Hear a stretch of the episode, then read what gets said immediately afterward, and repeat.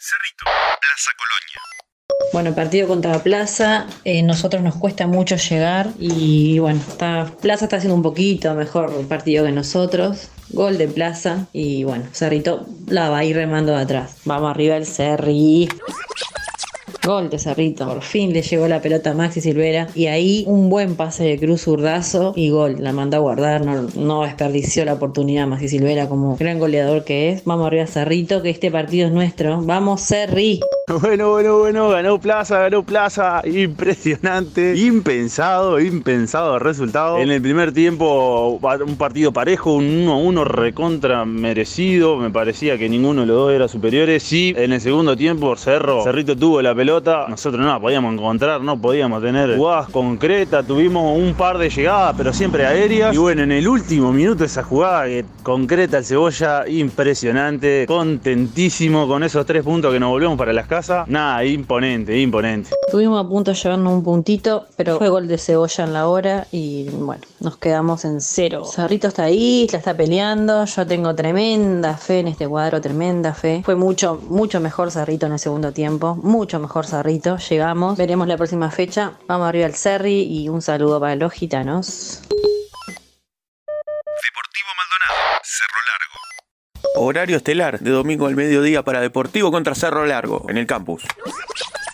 Ganábamos 1 a 0, éramos superiores a Cerro Largo y Cristian Ferreira, que algunos dicen que es el mejor árbitro del Uruguay, discrepo tremendamente con un juez que suele sacarse los compromisos de encima. Inventó una falta de Sebastián González, encima le saca amarilla en un quite limpio, clarísimo, que llegó mucho tiempo antes a la pelota y de ese tiro libre viene el empate de Cerro Largo. Mucha bronca con el árbitro Ferreira.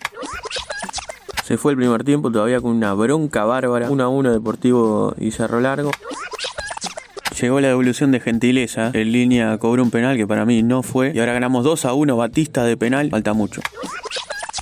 Bueno, terminó, ganamos, ganó Deportivo, triunfo clave, fundamental para salir de los de abajo y meternos en los de arriba, dos triunfos consecutivos, en un partido marcado por el juego pobre, la verdad, de los dos equipos. la nota estuvo del lado del arbitraje, que nos quitó en el primer tiempo y nos dio en el segundo, hay que decirlo porque el penal no fue, eh, pero también había empatado Cerro Largo tras una falta que tampoco había sido. Y bueno, en definitiva, un triunfo muy importante, clave, frente a un rival siempre duro como Cerro Largo. Para seguir sumando, estamos en la parte alta de la tabla ahora, a mirar la Eurocopa y la Copa América tranquilo. Sudamérica es el verdadero antifútbol, le sacó las ganas de jugar al fútbol al loco Abreu, imagínate. Vamos a ver qué, se, qué acontece en el partido, estamos, estamos jugando bien, un poco arriesgado dejar mano a mano a Guillermo Rodríguez y a los delanteros de Liverpool, pero bien. Bueno, eh, bastante barato para estar jugando dos o tres velocidades abajo del rival. Esto va a servir, será útil para darnos cuenta que no podemos jugar sin nueve y que en el medio de la cancha, bueno, Andrade no puede ser suplente ni arriba de una silla de ruedas. Tiene que jugar hasta con COVID. Bueno, cualquier episodio mediático de Silvia Zuller tiene mucha más dignidad que el partido que acaba de hacer Sudamérica en este momento. Funesto. No, no hay más palabras. Funesto.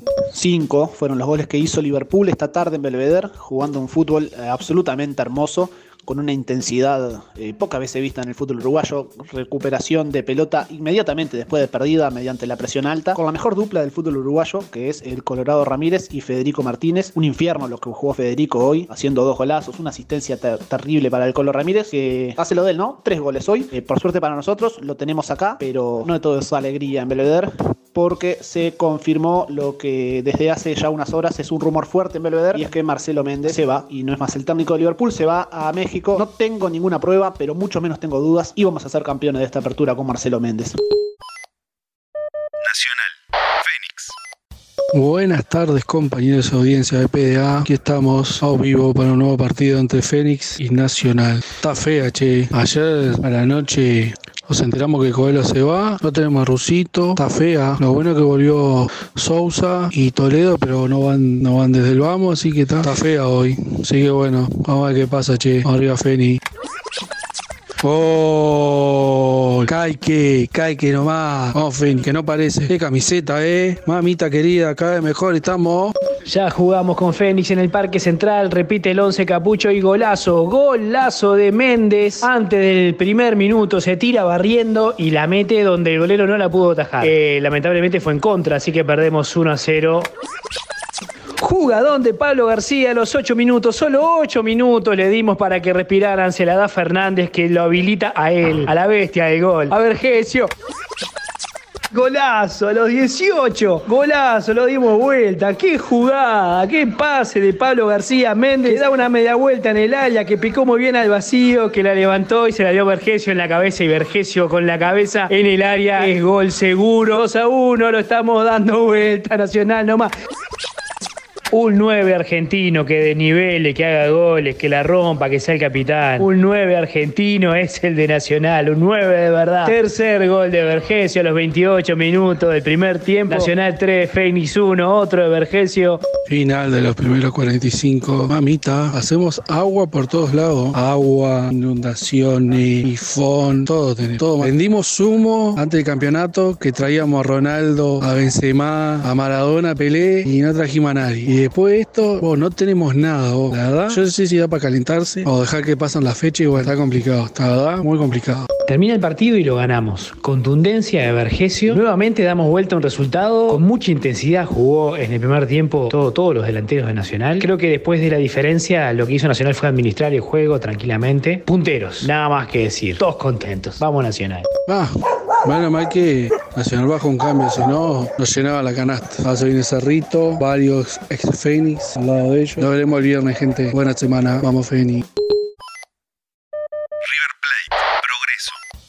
Tremenda tarde de otoño para visitar el Soroldi, pero no nos queda otra que verlo por TV. Y esperemos que este sol no sea opacado con una tormenta de goles. Está que ya se, te- se me estruja el estómago antes de arrancar los partidos. Espero que no le pase lo mismo a los jugadores.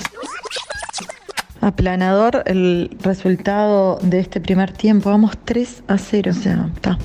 Parece que la historia de los últimos partidos se repite. Salís con actitud a buscar el partido, tenés la pelota, pero no lográs generar una situación de riesgo. No llega una pelota a los delanteros. Y bueno, con una defensa que es muy desordenada. O sea, cada vez que llegaba River en los tres goles, o sea, hay errores defensivos, pero groseros. O sea, los jugadores pueden rematar sin ningún tipo de inconveniente.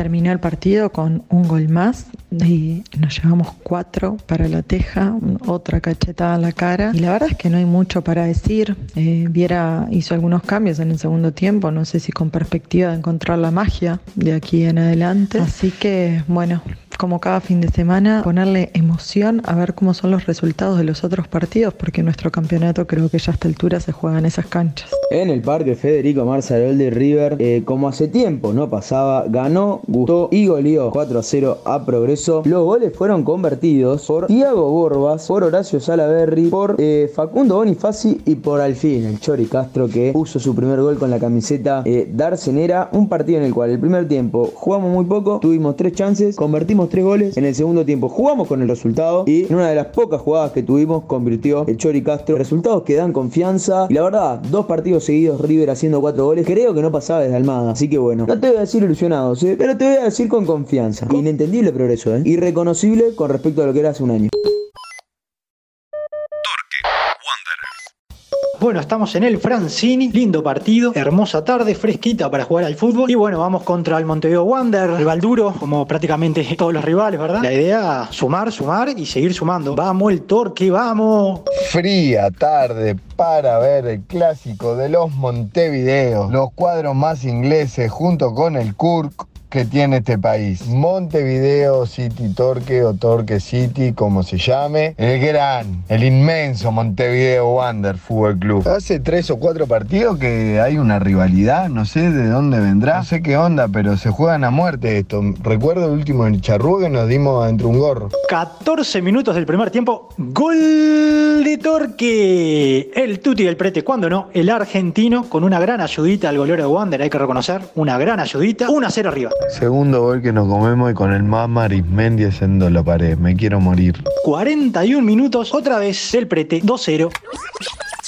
Se nos está viniendo Wander, se nos está viniendo. Estamos teniendo muchos errores atrás, muchos errores. Acá agarrar un penal Wander por suerte y vamos el torque, vamos a salir del fondo, muchachos, vamos a jugar. Bueno, en el final decoramos el resultado, 2 a 1, marchamos. El segundo tiempo solo nosotros jugamos, erramos penales, nos pasó de todo. Terminó el partido, 2 a 1 ganamos, un sufrimiento el segundo tiempo, prácticamente no jugamos a nada, no sé si es un tema físico o ya es un tema no, no, no, no sé, no entiendo. Totalmente desconocido lo que fue la primera parte con la segunda. Eh, pila de contras, desaprovechamos también, no, no, casi no tuvimos la pelota, que en el primer tiempo se había manejado mucho mejor. Rescato los tres puntos, estar prendido y arriba y no mucho más. A mejorar, muchachos, los segundos tiempos porque los partidos son 90 minutos. Vamos el torque, vamos. Esto se resume muy fácil. Le llega una oferta que Carreño no puede desaprovechar, se nos va para Arabia de vuelta, se va por la puerta grande y agarra el Tony, Macaluso y Gastón y todos amigos como siempre.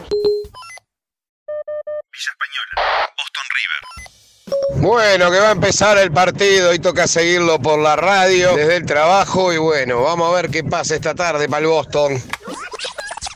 Bueno que hay gol, gol, gol de Bentancur. Volvieron, volvieron los goles de penales de Bentancur. Bien ahí, 1 a 0 el Boston. 6 minutos. Vamos arriba. Pinta bien la tarde.